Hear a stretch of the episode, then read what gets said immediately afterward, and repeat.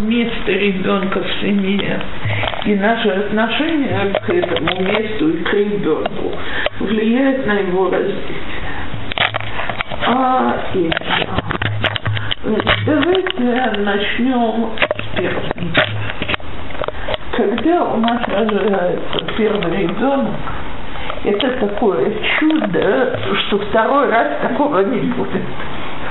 То есть, какие бы у нас замечательные дети не были бы потом, но так как мы первый раз восхищались каждой улыбкой, каждым зубчиком, который прорезался, каждым движением, каждым словом, второй раз, это уже второй раз. То есть, конечно, всегда рада, всегда счастлива тому, что ребенок растет, это видно, но первый, первый, теперь одновременно ни за кого из детей мы так не боимся, не беспокоимся, не волнуемся, как за первого. Потому что дальше уже есть какой-то опыт, и знаешь, что дети не ломаются на кусочки так быстро, как кажется, с первым ребенком, а вдруг поломается. Так, так вот, первый ребенок растет с пониманием с нулевого возраста, что он центр Земли и пуп мировой. Если он еще и первый внук, это вообще, так сказать, вокруг него вертится все человечество. Теперь это ощущение первенства очень часто подстегивает первых детей. И они очень быстро развиваются, делают какие-то вещи, может быть, гораздо раньше своего возраста. И демонстрируются, потому что вокруг стоит столько зрителей, которые готовы стоять и аплодировать любому продвижению. И, значит, дальше, когда они растут, говорят, что большинство старших детей более ответственно, более взросло, они, э, как, э, как это получается, мы тут же поймем. Короче, норм, пхор нормальных способностей или пхора нормальных способностей всегда достигнут немножко больше, чем они бы достигли на другом месте в семье. Так, теперь рождается второй ребенок. С первой секунды после своего рождения, ну, может, не с первой секунды, через сорок восемь часов, когда мама возвращается домой, он вступает в соревнование, в котором он уже проиграл. Так, э, этот ребенок всегда растет в тени старшего ребенка. Теперь еще хорошо для детей разных полов. У меня когда-то про мою дочку, которая четвертая и единственная в семье, среди сыновей, сказала мне Юэцет, она у тебя пхорат банот. Я говорю, сто процентов. Хоть больше дочек и не было, но она пхорат банот. Так. Так вот, в таких случаях, действительно, если это сын и дочь, или дочь и сын, то соревнование, оно не такое острое. Но если это два ребенка одного пола подряд, то второй проиграл соревнование заранее. По крайней мере, если старший у нас развивается нормально. Конечно, если старшая, не дай бог, по каким-то причинам отстает в своем развитии, то второй его может нагнать и перегнать, но, но если все в порядке, то когда тот только начинает ползать, старший уже уверенно ходит по дому и уже может сесть на него и раздавить его. Так. Когда он начинает говорить первые слова, старший уже обычно смеется над тем, как он их произносит. И так далее. Так вот, обычно. Большинство вторых детей просто не хотят играться в эту игру. Никто не любит соревноваться в вещах, в которых он заранее проигрывает. И поэтому об... я постоянно слышу от родителей: двое детей, разница в год-два, а до того не похоже, даже не скажешь, что два брата или две сестры. Не похоже подсознательно. С самого раннего возраста второй ребенок понял, что, чтобы обратить на себя внимание, он должен быть другой, не такой, как я. И поэтому, если старший очень хорошо учится, этот, наверное, будет лейца на кита или хорош, очень спортивным, например, как за ним все будут бегать. Если старший любит читать книжки, то этот будет предпочитать кататься на велосипеде и так далее. Теперь... Когда рождается третья, дома начинают возникать коалиции. Кто на кого? Теперь чаще всего тот, который самый старший, он уже не конкурент. Так? Поэтому третий как раз присоединяется к нему. Его, ему он покровительствует, опекает его, помогает. И они, коалиция против второго. Вот тогда и возникает замечательный оборот «Делать сэндвич» про второго. Потому что он оказывается между ними. Теперь, значит, когда мы продолжаем рожать, и семьи у нас растут, то дальше это более или менее повторяется в зависимости от того, кто у нас мальчики, девочки. Скажем, как я только что сказала, единственная дочка среди сыновей, это опять был... Значит, все, что положено было старшему, было положено ей и так далее. Младший в семье обычно заслу... получит, хотел сказать, заслужит особое отношение, но получит особое отношение. Будет низинковый, как говорят израильтяне, в возрасте тридцати-сорока лет. Так за него будут беспокоиться, о нем будут заботиться. Ясно, что единственный сын среди дочерей – это совершенно другая личность, чем единственная дочь среди сыновей.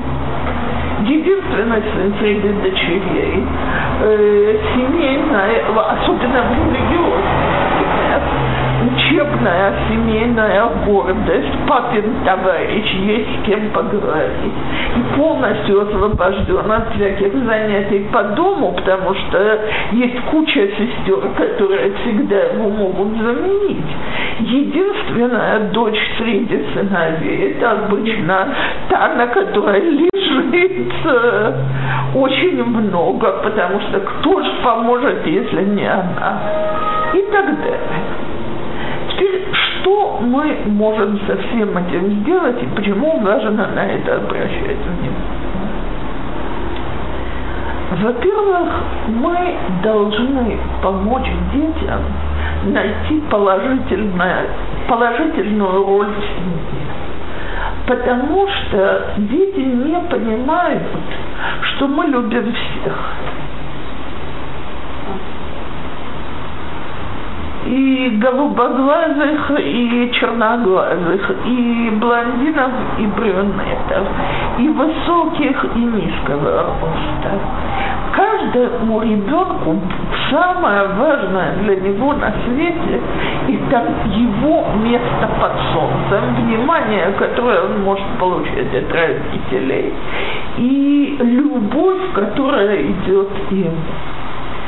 Так вот, очень часто у детей ощущение, может быть, его словами так трудно определить, но внутри оно есть, что если он хорошо учится, так то либо это будет очень сложно учиться так же, как хорошо, как он, то не стоит, так, либо вообще надо, уже место занято. В этом доме уже есть отличник. Так. И теперь до следующего отличника у нас пройдет несколько детей, потому что теперь дети за это место не соревнуются. Теперь э, мне нужно другое место под солнцем. Если оно положительное, ничего плохого в этом нет. То есть я у нас дома самый сильный, самый проворный, помогаю, делаю и так далее. Но если мы, родители, постоянно ставим ему в пример того, который хороший ученик, то, во-первых, мы вызываем жуткую ревность между детьми, во-вторых, мы убеждаем его, что его место не стоящее. В-третьих, еще хуже, человек настолько разочарован, а человек может быть трех-четырех лет от роду, настолько разочаровывается в своей способности получить положительное внимание, что начинает всеми силами притягивать отрицательное. Знаете этих детей, которые на вечной ноте по любому поводу? Почему ты столько плачешь? Ничего не случилось, перестань, как можно быть таким плаксой, та-та-та-та-та. Совершенно потрясающий способ привлекать внимание, и конца и края ему нет. Так? Ну, как понять, что это, что это, ну, сколько внимания я должна уделять? Что иногда что-то, иногда кажется, что просто я не понимаю, что он получил. Иногда кажется, что он просто все уставший, что мне кажется, каждый его начинает это разнояжного, как-то так тяжело границы, как бы, смотрели, тяжело понять, бывает, когда не хватает внимания, он начинает это или... Смотрите, во-первых, внимание – это бездонная бочка. Сколько бы вы ни давали внимания, достаточно не бывает. Поэтому это надо сказать самим себе. Это не я дала в большинстве случаев недостаточно внимания, это ребенок хочет. Ну что, ребенок, который доволен собой, очень рано учится самоудовлетворять. Так, э, скажем, он знает, что его любят, он чувствует, что его место в этом доме важное, он в нем уверен. Он умеет сам себя занять на какие-то сроки. Ребенок, который не убежден внутри в этом, он начинает требовать бесконечного внимания. Вот они каям, как же самим левела. Я существую только когда на меня обращают внимание. И то, что мы, родители, очень часто не понимаем, и мы говорим тогда, ну какое это внимание? Я накричала, я разозлилась, я отшлепала, так? А в ответ э, я могу сказать одну вещь. Ребенок готов на отрицательное внимание, лишь бы было внимание. Так, и если мы его приучили, что отрицательными методами он от нас получает больше внимания, чем положительными, то он будет применять все отрицательные методы. Скажем, я на него реагирую всегда, когда он дерется с другими детьми. Выхода другого нет, жить тут невозможно. Он, я одновременно его обучаю, что самый лучший способ получать внимание – это драться со всеми. Теперь это только начало. Дальше у меня начинает возникать мнение о том, что из себя этот ребенок представляет. вот, как я про себя в прошлый раз рассказывала, и Батер сказала, но в каждом доме есть неуклюжий ребенок, у которого ломается, портится и так далее. Так если мой ребенок знает, что на нем висит табличка, ты неуклюжий, или ты ленивый, или ты плаксивый, или ты вредный и всегда мешаешь за субботним столом и так далее, то эта табличка, это, собственно говоря, пророчество, которое себя осуществляет каждый раз. Знаете, в Соединенных Штатах когда-то в одной из паблик скул сделали интересный опыт. С очень слабым классом дали учителям ложные, э, ложные отчеты психолога. И, значит, про большинство детей этого класса было написано, что у них большой потенциал, который пока ни один из учителей не сумел осуществить и проявить и так далее. Когда на самом деле результаты тестов были очень низкие. И получилась интересная вещь. Во-первых, учителя боролись за то, чтобы работать в этом классе. Каждому интересно, значит, быть тем, кто поможет детям проявить до сих пор не проявленный потенциал. Во-вторых, учителя вкладывали гораздо больше, чем обычно, надо даже помочь. А в-третьих, практически все дети сделали скачок гораздо больше, чем им был положен по способностям. То есть э, психологи не предсказывали таких достижений. Когда мы говорим про ребенка, ай, так из него все равно ничего не получится, так мы тем самым делаем кое-что для того, чтобы из него ничего не получилось. Подсознательно. Когда мы говорим про него плакса, мы вызываем дополнительные истерики. Теперь что мы можем с этим сделать? Поменять табличку. То есть, давайте в первый, в первую очередь найдем положительную табличку, которую можно повесить на этого ребенка. Он всем мешает за субботним столом, но время от времени он это делает с большим чувством юмора. Если мы начнем ему говорить, ты знаешь, так, у тебя хорошо развито чувство юмора, и твои шутки, они интересные и приятные. Я вам обещаю, что он вместо того, чтобы лупить других, он будет стараться вызвать внимание тем, что он расскажет смешную историю, или будет делать рожицы смешные, или еще что-то.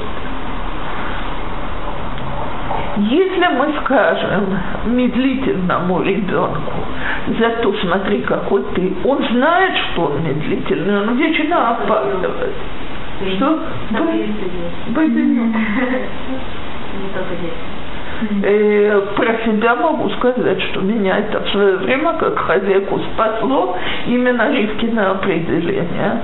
То есть долгие годы я себе говорила, боже, до чего я медлительна и как я мало успеваю.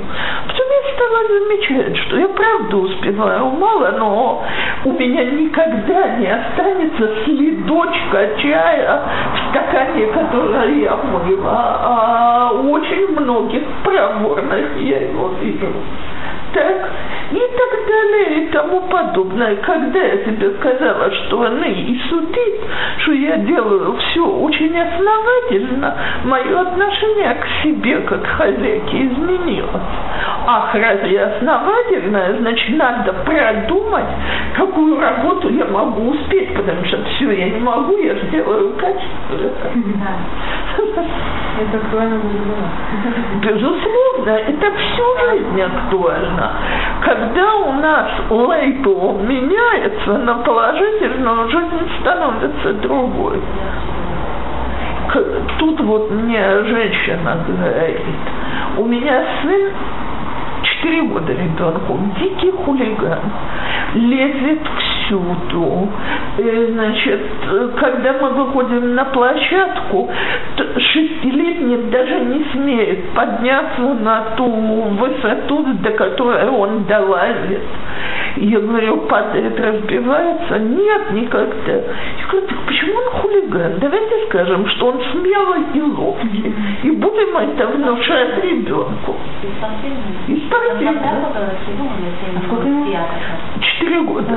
Но он уже хулиган. И на него уже злятся. Он везде, всюду и так далее. Так опять, если мы дадим этому положительный ход, прекрасно.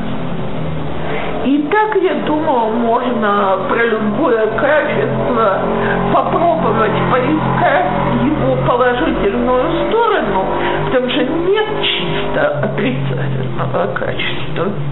У нас, мне кажется, про это качество все больше так говорят мамы, потому что это больше не работает. Нужно смотреть, что он там дала, что она уже следит, нет? Естественно. Больше это того, что ей, больше это, а не то, что... Да, но я внушаю ребенку, когда мое ощущение, что он хулиган, что он неуемный, что я за ним не могу следить, я передаю это свое отношение ребенку. Большое спасибо. Просто.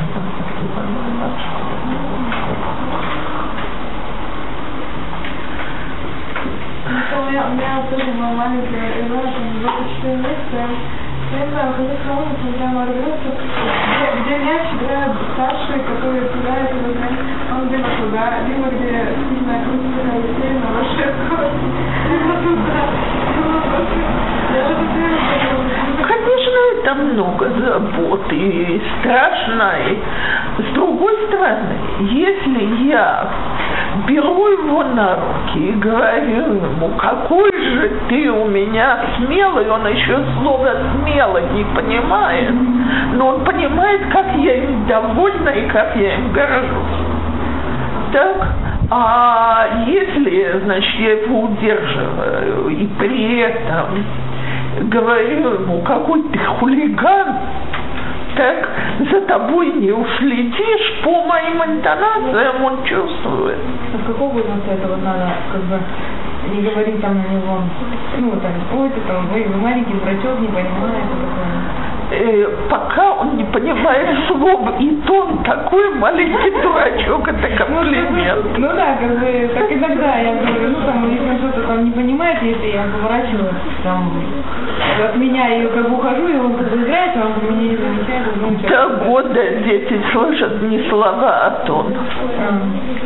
В, примерно в год дети начинают усваивать э, сло, слова, и пассивный словарный запас растет гораздо быстрее, чем активный, поэтому надо за собой очень следить, потому что иначе он усваивает, что он маленький дурачок, хотя я и говорю это вполне положительно. Ну, это все. По-моему, дети воспринимают это как комплимент.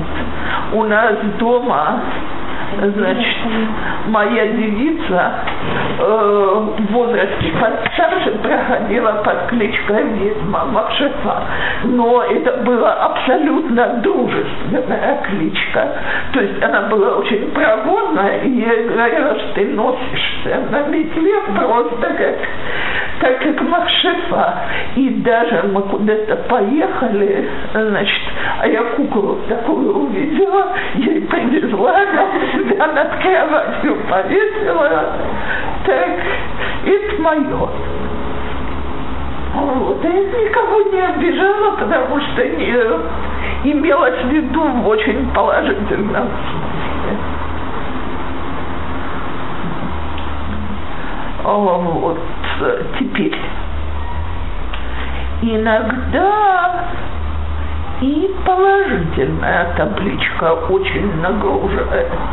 а именно Хахахам шили, Хацадик шили, так, Хаяфифия шили. Знаете, как тяжело с такими табличками. Это же нужно...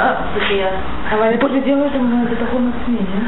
Вот, давайте, я хочу очень про это сказать.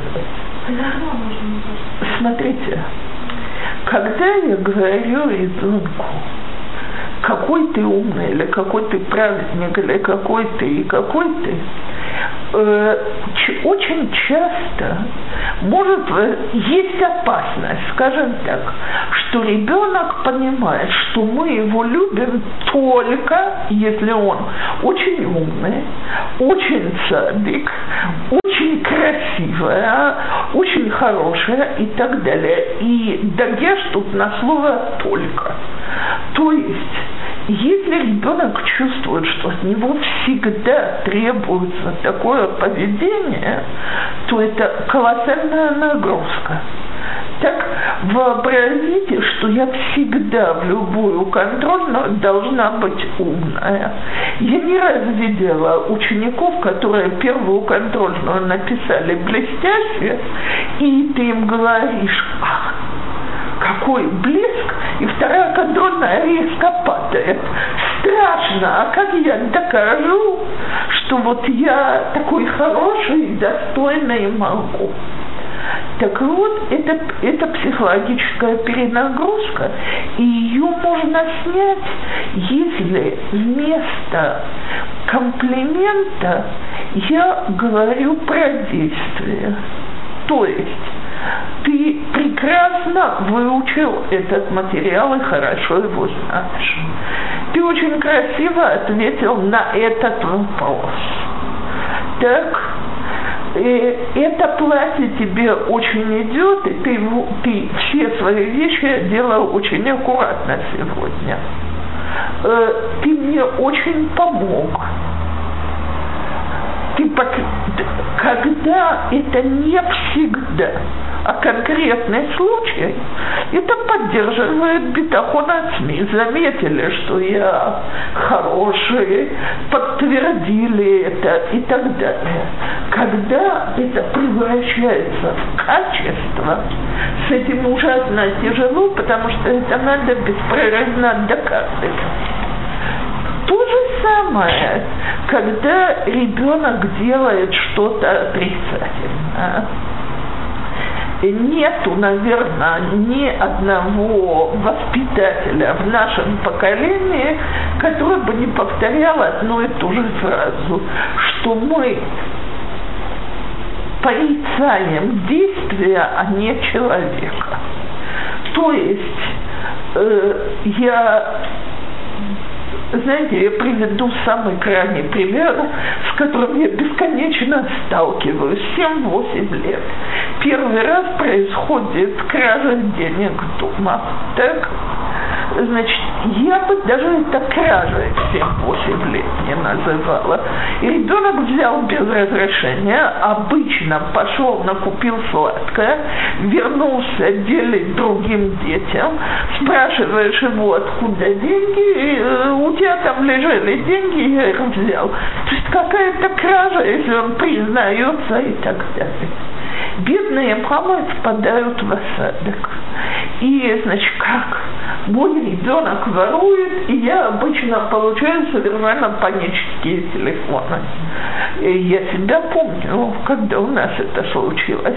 Мы сына после того, как это несколько раз повторилось, один раз с деньгами, другой раз с игрушкой, в третий раз еще с чем-то, мы его потащили к раввину, чтобы он ему прочел лекцию «Аллот и гнов». Так. На самом деле, во-первых, как только я вешаю на ребенку табличку «ты вор», это вообще конец света. Вот поэтому я сказала, я приведу самый крайний пример. Так, э, если же вместо этого я говорю, брать чужие вещи без разрешения нельзя, так, то я запрещаю действия, но я ничего не сказала о душевных качествах человека, который это сделал. я потом, в другой раз, подробнее поговорю, почему вдруг возникают такие желания, зачем дети делают такие вещи. Но то, о чем я сегодня хочу сказать, не будем клеймить детей. То есть ты маленький дурачок, это очень забавно, особенно когда я его держу, целую и так далее. Но когда он там что-то натворил, я иногда слышу, как ребенку говорят: ты дурак? Мне, мне нехорошо, меня физически передергивает. А как быстро дети усваивают такие вещи? Он говорит, что он дурак, или он будет рисковать? Опа! Во-первых, он это повторяет, и приятного мало, так? Вот. Но он усваивает, что он дурак. И мы очень часто, знаете, поскольку я делаю обследование детей с учебными проблемами не раз, значит, обычно приводят детей намекулилами, да. В каком возрасте спохватываются? семь, восемь, девять лет. Так? Что если кулами, да, крияк, тыва, если это что-то более острое, так, уже в четыре-пять лет. И у нас не может стать. Я непременно поговорю об этом на самых последних... Ой, Ривка Силовус еще за мной. Так, значит, на самых последних уроках этого полугодия, на что нужно обратить внимание в развитии ребенка. Так? Потому что в моих глазах, чем раньше мы поймаем, тем важнее. Так, но э, то, что меня беспокоит в этой истории, само собой, очень огорчительно, если у ребенка есть лейкуломия. Да. Ну что делать? Это, это от Бога, так? Но гораздо более огорчительнее, когда ты говоришь ребенку четырех-пяти лет, сделай то-то и то-то, а он говорит, я не умею.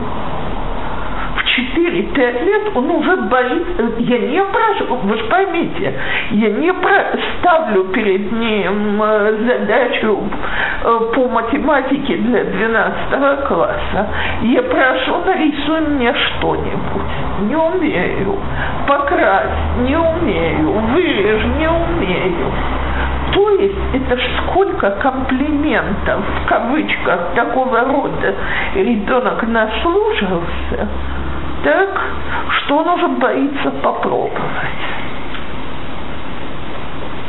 А мы вообще, я не знаю, почему часть родителей убеждены, что дети слепые и глухие. Так, значит, сколько раз я вижу, что обсуждают детей в присутствии их самих. То есть я стою, разговариваю с соседкой, значит, и у ребенка что-то выпало из рук. Я соседке говорю, вот она всегда такая, у нее две левые руки. Так? И этому ребенку три-четыре года, не больше. И я глубоко убеждена, что она же не обращает внимания на то, что я разговариваю. А дома, между прочим, иногда ребенок начнет выяснять, а как это у него две левые руки? Может, одна правая. Так, а я уже давным-давно забыла, что разговаривала с соседкой. И объясняю, что две левые руки говорят про того, кто ничего не умеет делать. Так, все, теперь она хорошо знает. И так далее.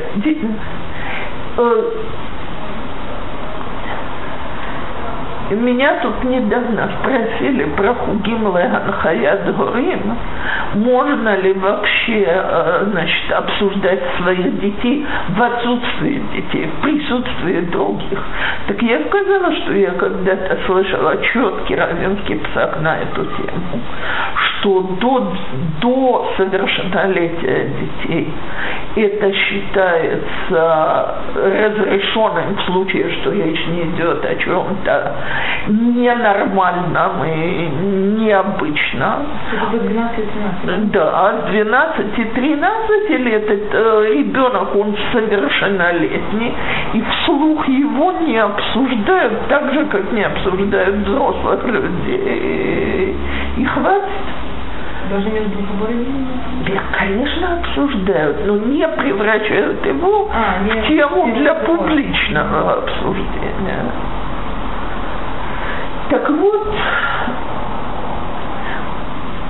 мы, я думаю, что если мы немножко задумаемся и вспомним самих себя, то, несомненно, у каждого из нас есть воспоминания, что она не умеет, потому что ей об этом высказали, и она знает, что она не может, и все, никуда.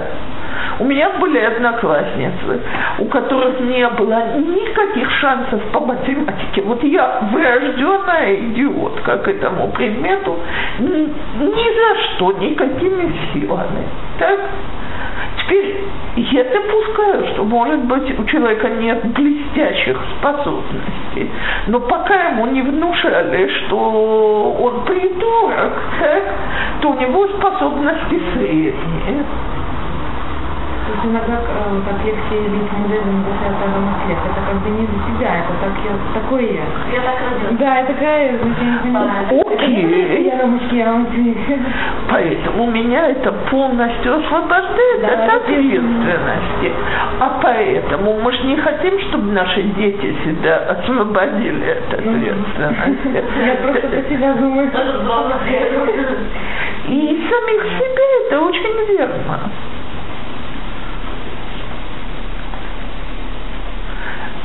Знаете, я не имею к ней претензий, но я перестала рисовать, причем почти полностью в семь лет. И я хорошо помню, как я перестала рисовать.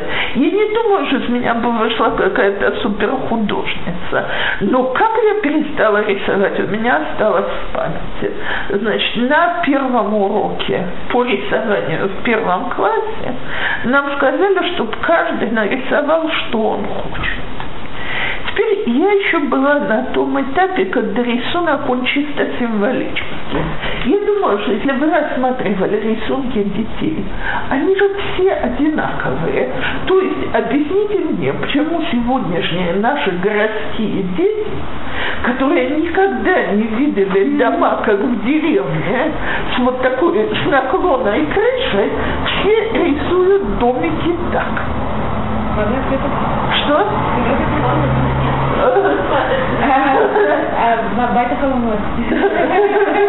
Беседер. Есть, это я никогда не учила, но есть целая куча описаний, почему рисунки детей до определенного потрясающие. Значит, почему? Я их серьезно не учила, поэтому я не готова об этом ни одного слова говорить.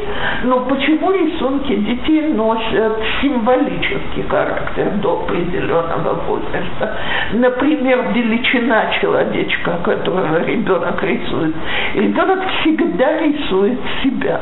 Поэтому, если мальчик рисует девочку или девочка мальчика, у него без заказа. То есть мы просим нарисуй человечка и рисует противоположного пола лет до шести-семи, то мы проверяем, или у ребенка есть проблемы со своим восприятием, как, как, как мальчик или как девочка.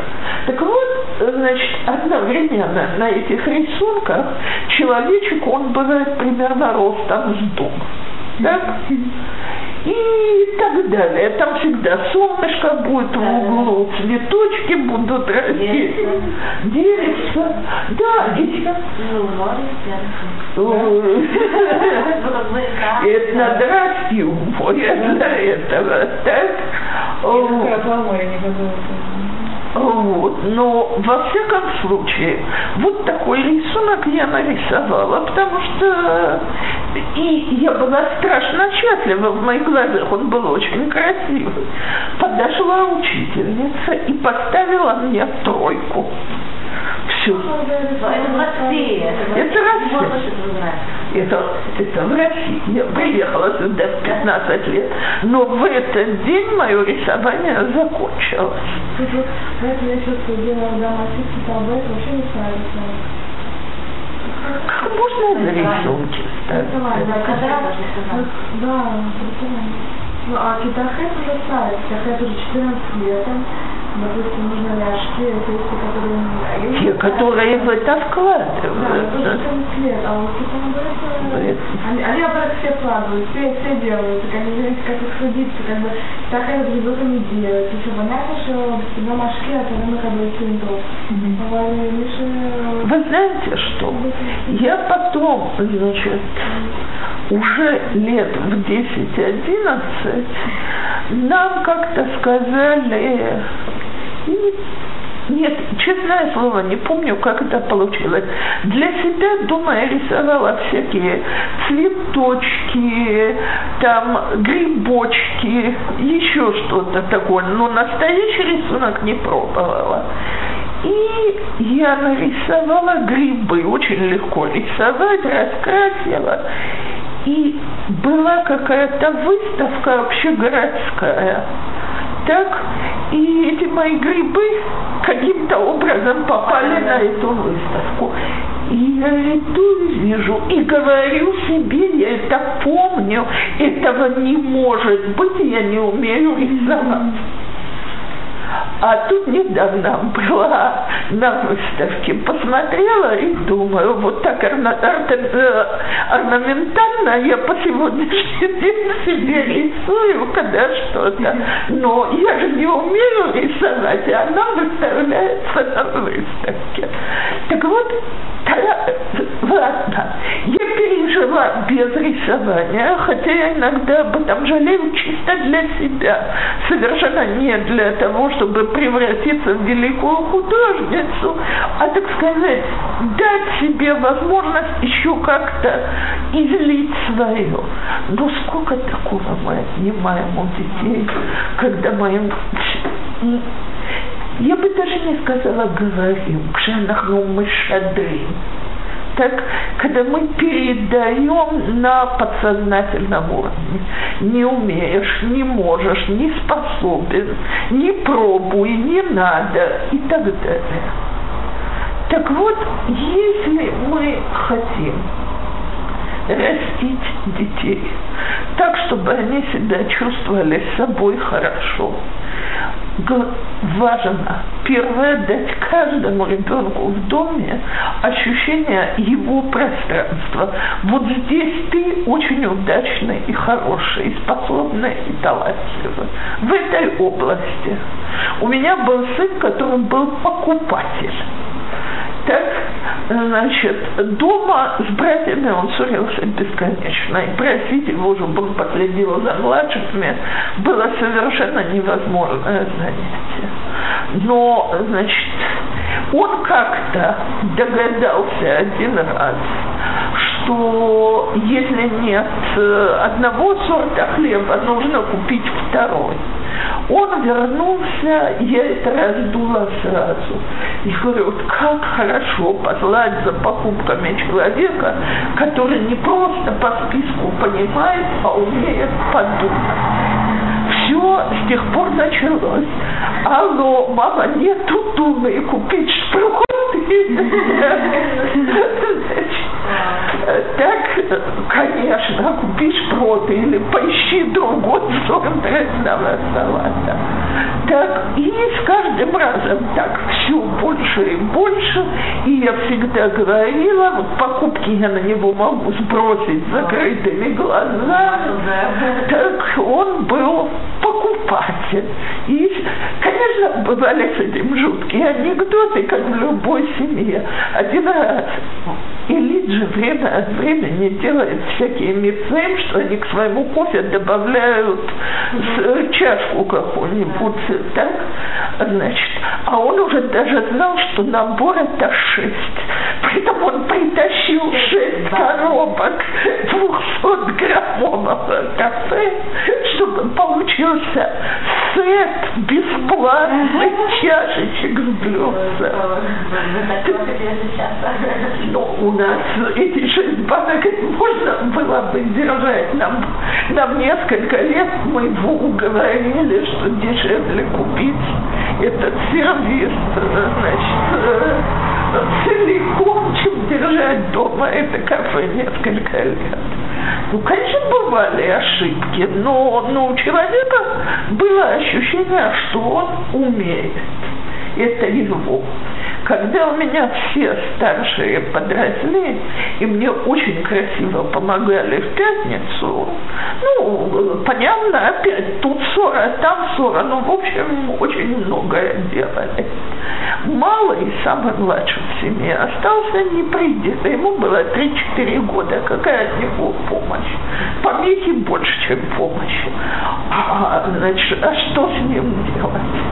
У меня, я по сегодняшний день говорю, у меня было озарение свыше, иначе не назовешь. Я ему говорю, слушай, ты замечательно поешь, поэтому ты будешь для меня мой тейп. Ты будешь сидеть возле меня и петь, чтобы у меня в пятницу было вдохновение и работа шла пусто. Слушайте, с тех пор он занимал свое место возле меня, сидел и пел мне час или больше, успокаивался. Я, конечно, объясняла, как мне это помогло и сколько я успела пока что. И человек был при деле. Вот. Зато я помню, что когда он стал подрастать, у нас поменялись должности. То есть чистить овощи – это была должность одного из сыновей. И он это делал быстро, но, значит, по целому ряду причин, то есть в Ешиве их уже каждый емшиши не отпускали и так далее, нужно было передать должность по наследству. Так когда малый начал чистить, ему было лет семь-восемь. Этот явился, это ж старший брат, значит, должна быть критика. Это называется чистить морковку. Ты посмотри, какие остатки, значит, тут и тут. Я возмутилась и говорю, первый, для первого раза морковка почищена прекрасно. Смотрю, а, значит, а за моей спиной язык показывает. Человек на месте, в роли и знает, что он умеет. Так вот, когда мы даем всем в чем-то быть на положительном месте, получить уверенность в себе и так далее, то ребенок гораздо лучше чувствует себя в своей семье. А потом это отношение он способен вынести в другую среду. Теперь... Э- Значит, я просто подвожу еще раз все, что мы говорили сегодня.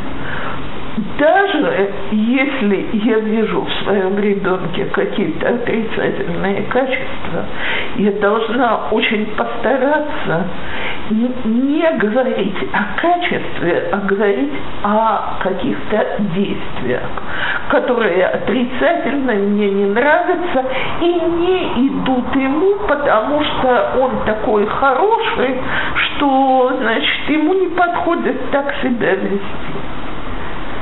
Я всегда говорю, что меня возмущает, как сегодня ведется борьба за скромную одежду во всех религиозных школах с девочками.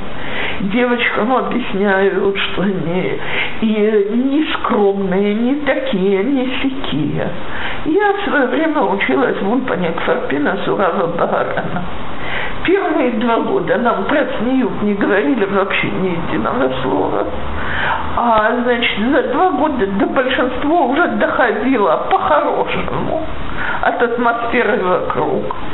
А тем, кому еще что-то было нужно, наш директор подходил, и даже девочкам в штатском говорил на ушко два слова. Все наши девочки знают, что это такое. Наидыш. Так, сипасныш. Ломаты. Так, то есть ты у нас такая хорошая, такая замечательная, такая, такая, тебе не подходит так ходить, нескромно, так, и больше все, этих двух слов хватало. Кроме того, нам постоянно внушали, какие мы все красавицы в скромной одежде. Ну, почему не ходить скромно?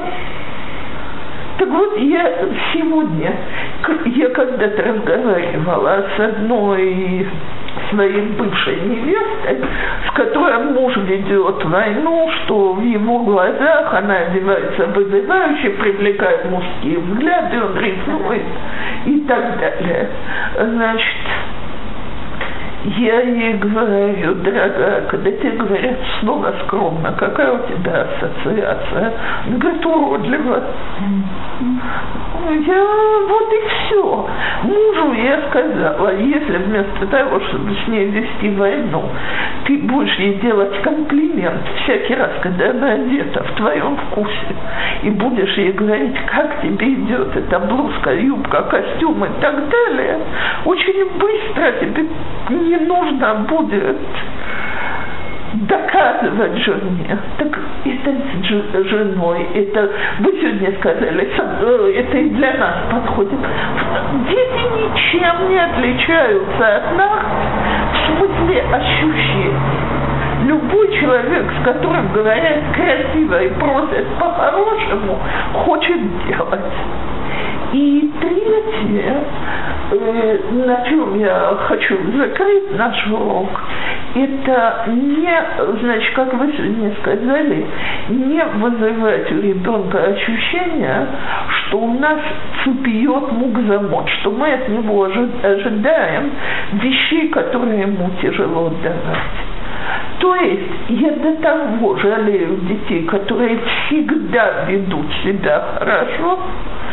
Так, знаете, есть такие ангелочки с крылышками, которые знают, что всегда надо уступать, всегда надо помогать. Даешь на слово «всегда». Так? Такой ребенок, он неестественный, ненормальный.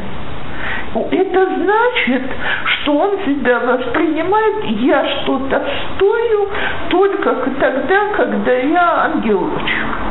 А быть ангелом всегда – это очень трудная задача. Как сказал недавно мой ламед моего внука четырех лет, я сильно обеспокоился, что он такой хороший, но все приходит в норму. Я это сын пересказал, я говорю, какой умница мой ламед у твоего сына. То есть ребенок, который ведет себя всегда хорошо, это ребенок, который скован. Ребенок, который, для которого э, контрольная, написанная на девяносто восемь, это трагедия, это ребенок, который скован. Ребенок, который знает, что он всегда должен демонстрироваться и показать, какой он умный, талантливый и так далее, это ребенок, который скован. Поэтому мы не будем говорить детям умница, праведник и так далее, а будем отмечать то хорошее, что они делали. Если вопросов нет, то мы более-менее подвели на сегодня. И, блин, это на следующий раз я принесу темы, которые...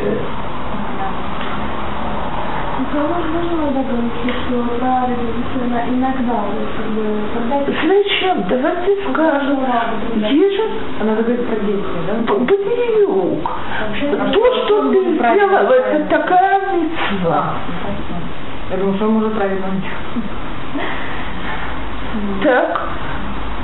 Куча. Девочки, смотрите, и я могу ему сказать, что Всевышний радуется его молитвам, как красиво он помолился сегодня.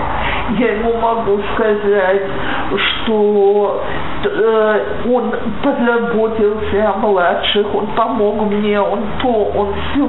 Но зачем, когда я говорила так садик, так это, это нагрузка, это обязанность. Я не хочу, я не хочу, чтобы про меня говорили, что я садика, спасибо не надо. Так. Ужасно тяжело быть садиком, что-то. Потому что это просто входит вообще, вообще, я же хотела сказать, но должна быть тема называется «Хрена». Хорошо. Есть вещи, которые... Это называется «Хрена», это все проблема. Но есть темы, которые... Так, вот. Ну, в общем, конечно... Я когда-то слышала высказывание, которое я очень люблю, что значит ученик пришел к раввину, что его жена забеременела, какими словами молиться о том, чтобы ребенок был хорошо воспитан. Раввин сказал, уже поздно. Надо было молиться про самого себя с детского возраста. Так вот, конечно, никогда не поздно и всегда можно, но понятно, что воспитание детей – это воспитание самих себя.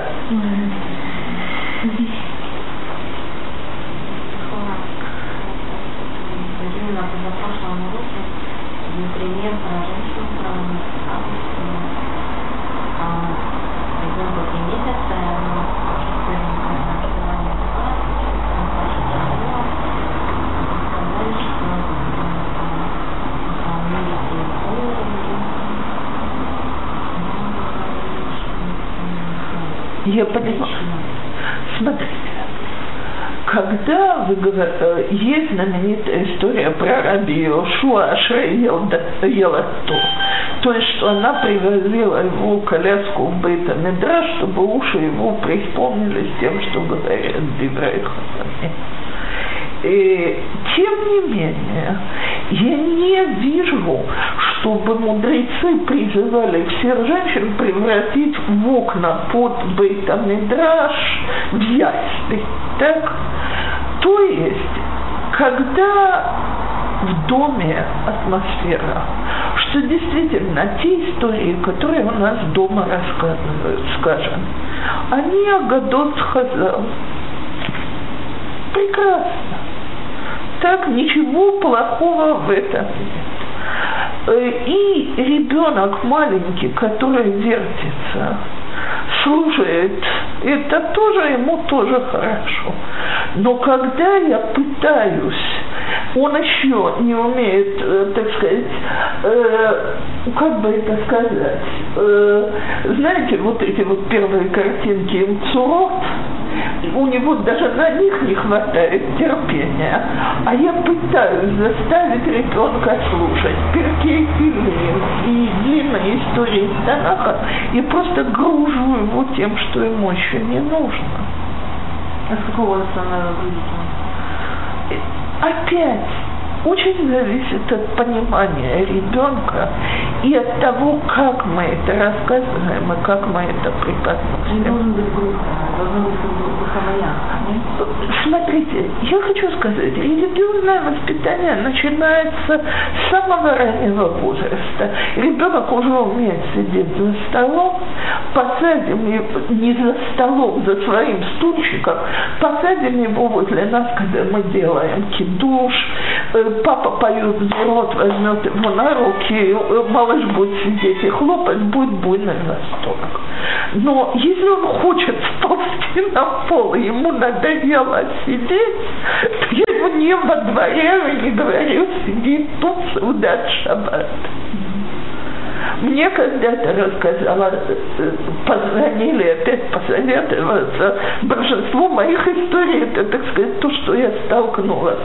Женщина, которая вышла замуж в Израиле, Ахарей Хазара Бачува вторым браком. А от первого брака у нее был ребенок, отец которого был нееврей. И она мне звонит, ребенку восемь лет. Такой жуткой фразой. Вот каждую шабату гольское начало в этом ребенке просыпается. И я не знаю, что с этим делать. Я это услышала, мне нехорошо стало. И я говорю, а в чем просыпается гольское начало в ребенке? Он не готов сидеть за шулхан шаббат. Я говорю, а, я извиняюсь, сколько времени у вас длится шулхан шаббат? У нас долго, муж говорит, диврей Тора, и поет, и мы часа три можем сидеть за столом.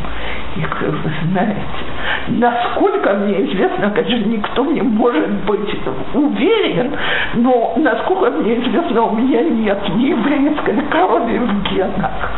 Но я сильно подозреваю, что сегодня, если меня заставят три часа сидеть за столом, я тоже встану и уйду. Я буду, так сказать, с нееврейскими генами. Так вот, вот это я имела в виду, когда я сказала грузить. То есть, когда что-то ребенку нравится, замечательно, но когда я хочу на него обрушить религиозное воспитание, не дай Бог, потому что он от этого просто сбежит. И, смотрите, вот, допустим, есть семьи, где обожают петь мирот шаббат. Так, и это красиво, и музыкально, и приятно.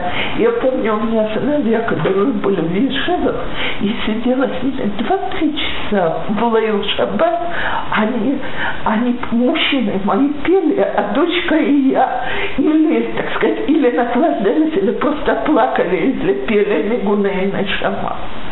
Но если к нам приходили гости с маленькими детьми, то мы их обычно звали попеть пару минут песни, которые дети знают по садику.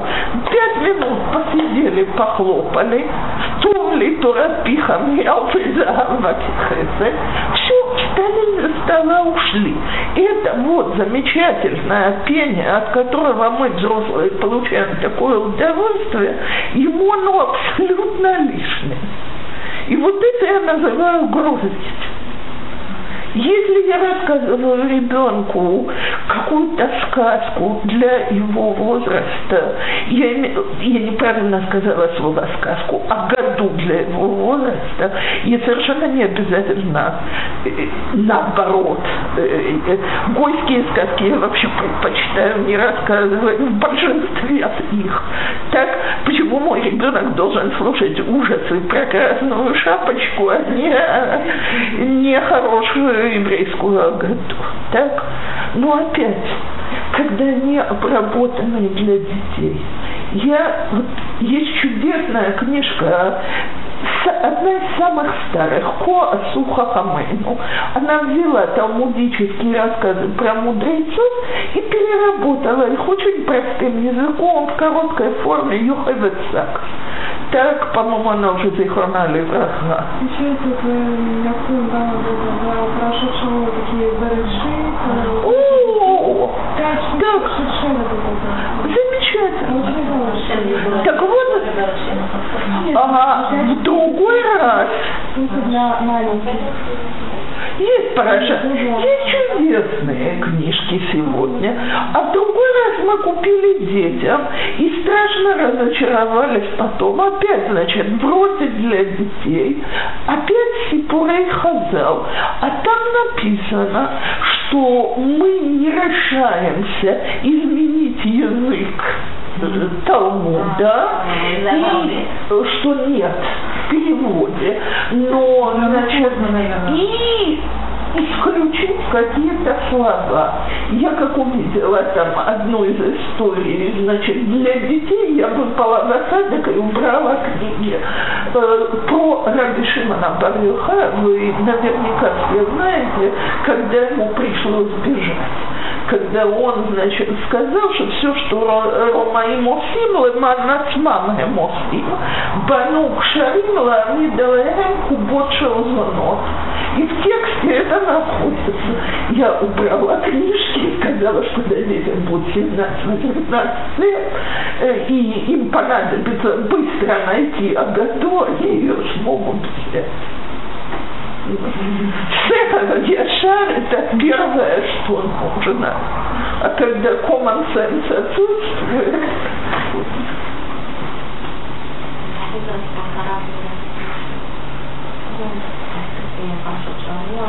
Смотрите, есть чудесная история буквально на этот возраст. Как, значит, Нетина Бендоса не разбудил папу. Вы очень быстро выиграете от этой истории. Вас будут, вам будут мешать спать с громким криком. Так, значит, нельзя будить маму. Я начала выпекать. Да-да, вот такие вот. Или что-то из параши. Ну, понятно, что из парашюта Шаво мы выбираем самые какие-то простые вещи и рассказываем. У нас в хасидских кругах самый принятый подарок для невесты – это золотые часы. Так что, значит, что Элиэзер одел Ривке? Золотые часы, ну. Всем понятно, что не верно. Объясните ему, что он не ходит по своему. Объясняй, что он есть Далнезер. А, напомню, да. Мама, это как, знаете, шутка про, ну, я не знаю, про Штравель, что говорят, что Авраам Авину носил Штравель, а мне словом, где мы... Май, так это я там же Штравель, Штравель.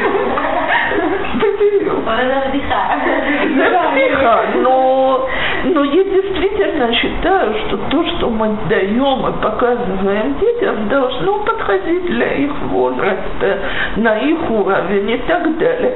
Сидеть возле кроватки и читать перек, перек за переком. Так я... Ла...